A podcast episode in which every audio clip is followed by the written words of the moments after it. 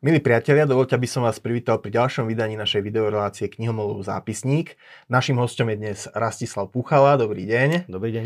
Ja vás eh, predstavím. Vy ste bývalý diplomat, teraz pôsobíte v súkromnom sektore a ste tiež autorom dvoch kníh, teda už v podstate troch, tretia je na ceste a zatiaľ tu máme dve knihy, ktoré vyšli v posledných rokoch, dvoch prós, Archa zmluvy a Veža zo slonovej kosti. A ja teda e, na vás prezradím, začnem tou Archou zmluvy. Či ma tá kniha uputala, je to kniha, e, taký príbeh e, východoslovenského gazdovského rodu od polovice 19. storočia až zhruba do nástupu komunizmu v 20. storočí. Zrejme je to aj teda váš troška rodinný príbeh, veď poviete.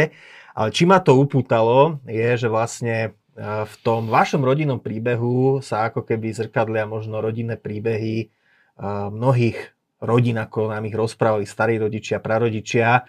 Je to naozaj príbeh ľudí, ktorí žijú na vidieku, gazdovia spojení s pôdou, s, v ich prípade katolickou vierou, ktorí istým nejakým spôsobom sa snažia preplávať tými dejinnými udalosťami a zachovať si možno nejakú osobnú integritu. A táto druhá kniha Veža zo slonovej kosti tá na, na, na tú prvú voľne nadvezuje a odohráva sa už v druhej polovici 20. storočia až po súčasnosť. Tak najskôr sa spýtam, teda, čo vás viedlo k napísaniu týchto dvoch kníh? Tak e, knihy ste uviedli tak dobre, že už neviem, o čom budem rozprávať, lebo tu prvú ste skutočne vystihli, e, o čom je tá kniha, z akého myšlienkového podhubia, e, v akom myšlienkovom podhubí korení, z čoho vzýšla k napísaniu knihy ma jak prinútila asi už e, kopa e, poznámok, ktoré som mal urobené k tejto téme, pretože ako ste správne poznamenali, je tam do istej miery zachytená aj genéza alebo nejaká história naša rodina, teda z otcovej strany, e, mojej rodiny z otcovej strany. A tie príbehy som počúval od starého otca, od otca, od stríkov a prišlo obdobie, kedy vlastne títo ľudia začali z môjho života odchádzať. Starý otec zomrel teda už skôr, otec pred eh, viac ako desiatimi rokmi a uvedomil som si, že v podstate tieto spomienky západnú prachom a chcel som ich nejakým spôsobom uchopiť. No, tak som sa rozhodol, mohol som to urobiť nejakou formou dokumentárnou, urobiť nejakú, nejakú doku knihu alebo doku román, mm. k čomu nemám veľmi blízko, tak som sa rozhodol, že to, že to vezmeme z, z, z toho uhla nejakého beletristického a preto som tam aj trocha pomenil miestopisné názvy, aj teda mená osôb, mená a priezviska osôb, ktoré tam vystupujú, ale myslím, že sú ľahko roz, roz, rozoznateľné teda niektoré charaktery, ktoré tam opisujem. A asi preto, aby tieto e, spomienky a tie turbulencie, ktoré sa odohrávali od, toho, od tej polovice 19. storočia dodnes, aby nezapadli prachom a možno si ich mohli o nich prečítať aj moje deti, naše deti a, a ľudia, ktorí už si to nemôžu pamätať, takéto veci. Ja sa musím priznať, že v posledných rokoch eh, čítam veľa takej tej slovenskej literárnej klasiky, ktorú sme mali čítať už na strednej škole, ale vtedy sme to samozrejme opísali zo všelijakých referátov a podobne, mm. všetkých tých, tých Jozefov Makov a, a podobne. A, a, Švantnerov a tak. A teda musím sa priznať, že častokrát tá slovenská realistická próza je taká tragická. Ukazuje, aký ťažký bol ten život na dedine. A vy to tam vlastne, vy, vy do určitej miery tiež ukazujete tie ťažkosti, ale súčasne ukazujete, že tí ľudia sú schopní nad nimi výťaziť. Z tej arche zmluvy, teda tou ústrednou postavou je Jan Valach, človek z gazdovskej rodiny, ktorý hneď ako dospie, tak je vlastne odvedený do prvej svetovej vojny, tam slúži na rieke Piave, je svetkom európskeho zabíjania, keď sa vráti domov k mame, tak e, musí ísť, aby dal gazdovstvo dokopy robiť do baní v Amerike. No ale uh, tam nezahynie, ako často vidíme práve v tých našich, uh, v tých našich trudnomyselných realistických prózach, ale vráti sa, zveladí majetok a začne ho rozvíjať istým spôsobom. Čiže Čiže v tomto je to možno troška také iné od tej našej realistickej prózy, ktorá vždy ukazuje takú tú ťažobu do toho života aj často tragicky končí. Vy tú ťažobu ukazujete, ale vaši hrdinovia vždy nejakým spôsobom nad tými okolnostiami osudu sú schopní zvíťaziť, alebo aspoň voči ním zaujať postoj tak, že ich to nezlomí. No, e, vyjadrím sa troška k tej, tej realistickej próze slovenskej, aj povedzme k tej lirizovanej próze, keď ste spomenuli toho Švantnera. Je pravda, že je, ide z toho ťažoba. Ťažoba napokon ide aj zo slovenského filmu, aj z poézie slovenskej. Neviem prečo, ono to je nejak nám geneticky dané, že ten národ viacej si toho musel vytrpieť. Ale bola to pre mňa silná inšpirácia, táto realistická, konkrétne realistický román slovenský. A potom aj povedzme Hronský a, a, a Figuli Švantner. Možno to je v tom literárnom jazyku práve v tej, tej prvej knihe trochu cítiť, že som sa nechal inšpirovať a schválne som ten jazyk tam použil, aby som navodil tú atmosféru troška historickú. A k tej vašej otázke, že áno, tí ľudia v podstate, správne ste povedali, nezvýťazili nad tými udalostiami, tie udalosti ich zomleli, mm. lebo ten hlavný hrdina tam najprv bol vo vojne, skoro tam zomrel, potom, potom sa ťažko pretlkal. Deti, deti mu pomreli, prišlo majetok, prišlo všetko. Za komunizmu a potom, za komunizmu prišlo všetko a vlastne zomrel ako chudobný človek, ako v podstate bezemok mm. tým pohľadom dnešným. Ale e, na druhej strane morálne nad, nad tým e, všetkým zlom zvíťazil. Myslím, že teraz niekde sa objavil, objavil u vás na postoji sa objavil výrok Sila Krčmeryho, že vy máte moc, my máme pravdu. Mm. A niečo také som tam asi, ale predtým som nepoznal túto, túto myšlienku, ale niečo také som tak chcel ukázať, že nad, nad tou zlobou okolo nás, ktorú my nevieme nejakým spôsobom si ordinovať alebo nejak si ju e, manažovať, e, sa dá zvíťaziť asi tým silným vnútrom, možno, že v tomto prípade silou viery, e, silou také nejakej vyššej perspektívy mm. toho človeka, ktorá presahuje, transcenduje tie, tie pozemské nejaké obmedzenia. Tak áno, tí ľudia ne, nezvýťazili nad režimom, nezvýťazili nad dobou, prišli o všetko, dosť často teda úplne o všetko, lebo ako ste povedali, tento príbeh je tento príbeh sa odohral v niekoľkých e, stovkách e, rozličných e, podobných situácií na, na, Slovensko, na slovenskom vidieku, ale, ale napríklad toho hlavného hrdinu, ktorý do istej miery sa kryje s postavou môjho starého otca, si ja pamätám ako 91-ročného, kedy teraz zomrel u nás doma, sme ho teda rodičia ho dochovali a nezomieral ako zlomený človek. Hm. V závere tej arche zmluvy teda na, začína kolektivizácia vidieka. Jan Valach, teda hlavný predstaviteľ Gazda, ktorý už je teda starší muž v tom období, tomu sa snaží nejak vzdorovať. A práve to mne evokovalo naozaj tie príbehy, ktoré možno poznajú aj mnohí diváci spred obrazoviek, teda príbehy z rodín, že áno, mali sme pár hektárov pôdy, potom nám to komunisti zobrali. A mne sa zdá, že stále tá kolektivizácia toho vidieka je takou neúplne zreflektovanou časťou našich dejín v tom zmysle, že ako veľmi to zničenie toho tradičného dedinského života medzi pôdom a kostolom, ako to vlastne, aké to vlastne malo následky na slovenskú dušu.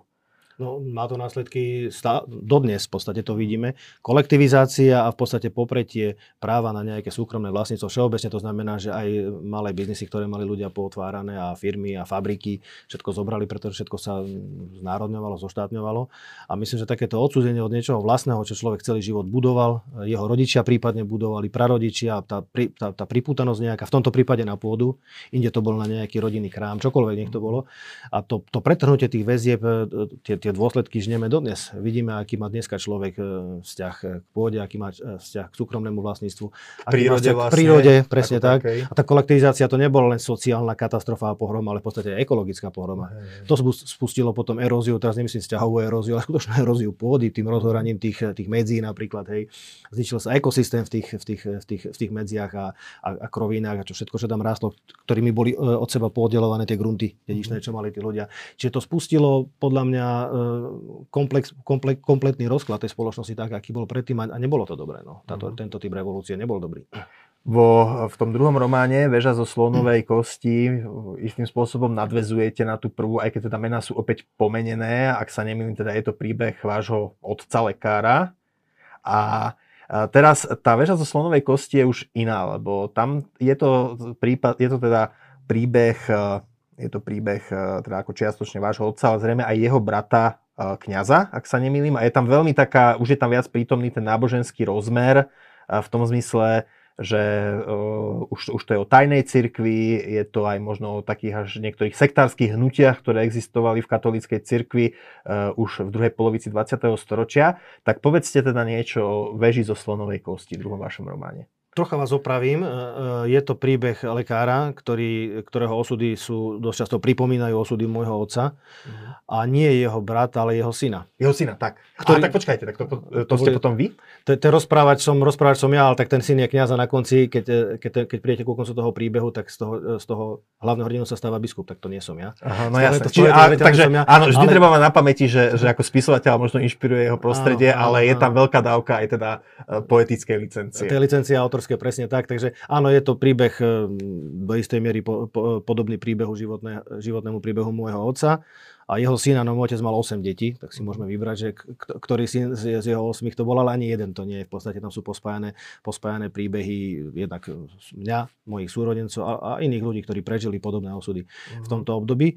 A e, áno, voľne nadvezuje, skôr časovo by som povedal, že voľne nadvezuje na archu zmluvy, pretože tam, kde archa zmluvy končí, tak e, väža zo slonovej kosti približne časovo začína, uh-huh. niekde v 70. rokoch aj keď archa teda presahuje do súčasnosti, ale v zásade tam, kde ten hlavný dej končí, tak táto začína. A áno, je to také v podstate pohľádzanie môjho detstva, e, spomienok, ktoré keď to dneska niekomu hovorím, hlavne mojim priateľom zo zahraničia, z ďalekého kapitalistického zahraničia vtedy ešte, tak e, sa chytajú za hlavu, kde sme to my žili.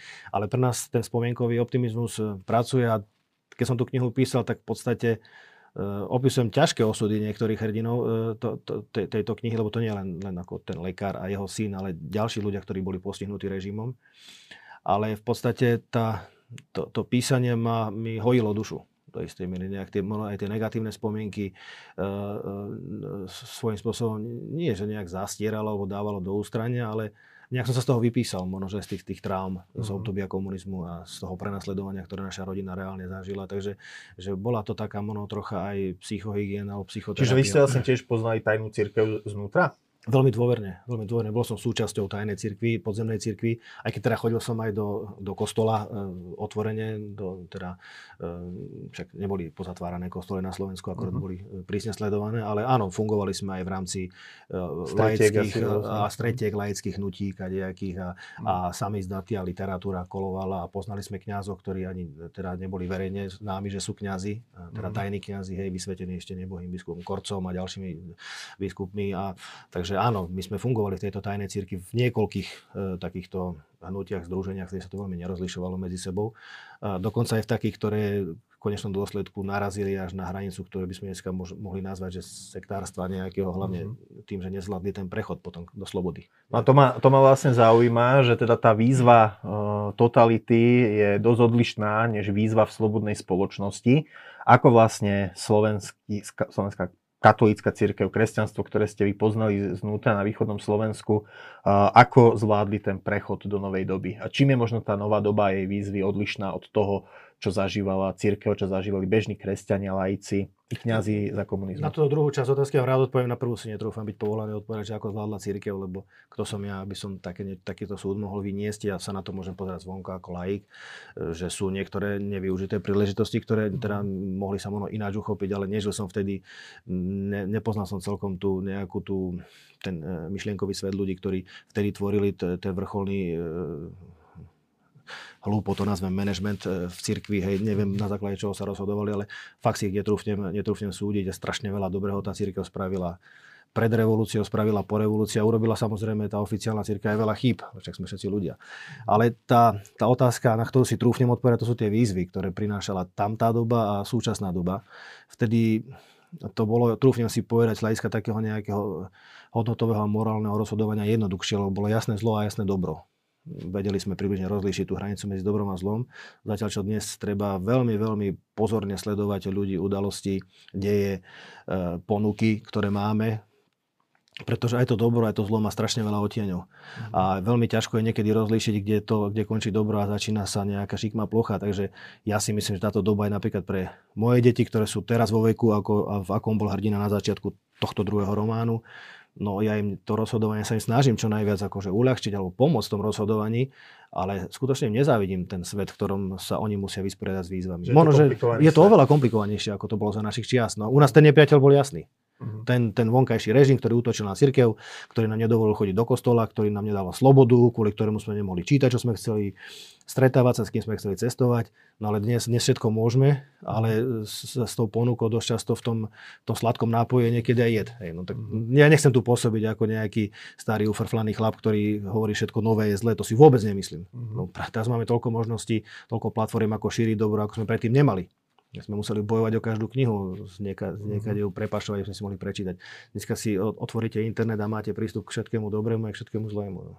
Rozumiem. A teda vy nie ste, nie ste profesionálny spisovateľ, robíte biznis konzultanta ako hlavným povolaním, ale chcem sa teda spýtať na tú tretiu knihu, ktorá teda teraz má výjsť, ak sa nemýlim. Ako sa bude volať a o čom bude. Áno, v septembri e, by mala výjsť tretia kniha. Ináč toto sú moje ako beletristické počiny, ale ja som predtým vydával knihy aj v oblasti filozofie, teda odbornej literatúry, mm-hmm. ktoré, no je tam mierna inšpirácia, povedzme, v tejto veži zo slonovej kosti, ale ktoré priamo nesúvisia so súčasnou tvorbou. Takže písal som aj predtým, mm-hmm. aj teda publikoval som v časopisoch a tak, ale čo sa týka beletria, áno, ja som, mám síce 50 rokov, ale som relatívne mladý autor, pretože mám ešte len za sebou dve knihy a teraz tretia je pripravená na vydanie. Je to v podstate taká, e, taký e, poviedkový román, e, román zložený asi z 8 na sebe nezávislých poviedok a volá sa Priestupný rok, pretože tie poviedky sa odohrávajú v rozličných častiach roka, mm. jednak v rozličných sezónach, v ročných obdobiach, kde troška reflektujem také tie nálady, stavy, preto som toho Švantnera, na toho Švantnera tak pozitívne zareagoval, také tie nálady stavy, že sú skôr tak lirizované, ale niektoré sú aj teraz s nejakým dejom a buď teda reflektujú, ako hovorím, niektoré teda časti roka, ale aj potom eh, sviatky počas roka. Uh-huh. Tam je tá vianočná poviedka, je tam eh, dušičková poviedka, uh-huh. je tam eh, niečo zo začiatku roka, tak, takže mm, tak, taký, také ako plynutie roka a, a príbehy, ktoré sa stali v rozličných obdobiach, v rozličných častiach sveta uh, počas tohto roka. A predpokladám, že tiež s duchovým presahom. No to myšlienkové potobie je to isté. Uh-huh. to isté. Takže ďakujem Rastislav Puchala, ďakujem, že ste dnes prišli a predstavili, porozprávali sme sa o románoch Archa zmluvy a Veža zo slonovej kosti. Sú to romány, ktoré naozaj mm, zachytávajú príbeh takej by som povedal, že možno až univerzálnej slovenskej alebo archetypálnej slovenskej rodiny od druhej polovice 19. storočia vlastne až do súčasnosti. Uh, navyše s duchovným presahom a s duchovnou inšpiráciou, takže milí diváci, možno keď rozmýšľate na nejak, nad nejakým poznášajúcim a súčasne zábavným čítaním uh, na letnú dovolenku, tak uh, môžeme to asi uh, spokojným svedomím odpoču, uh, odporúčať. Ďakujem, že ste prišli. Ďakujem aj vám, milí diváci, že ste si nás dnes zapli. Ak sa vám naše video páčilo, dajte nám like a staňte sa odberateľmi kanála Postoj TV. Dovidenia. Tak ďakujem pekne za pozvanie. Ja pridávam svoj like už teraz postoju, ktorý sledujem, ktorý mám veľmi rád a takisto si sa uchádzam o vašu priazeň ako, ako spisovateľ. Dovidenia. Dovidenia.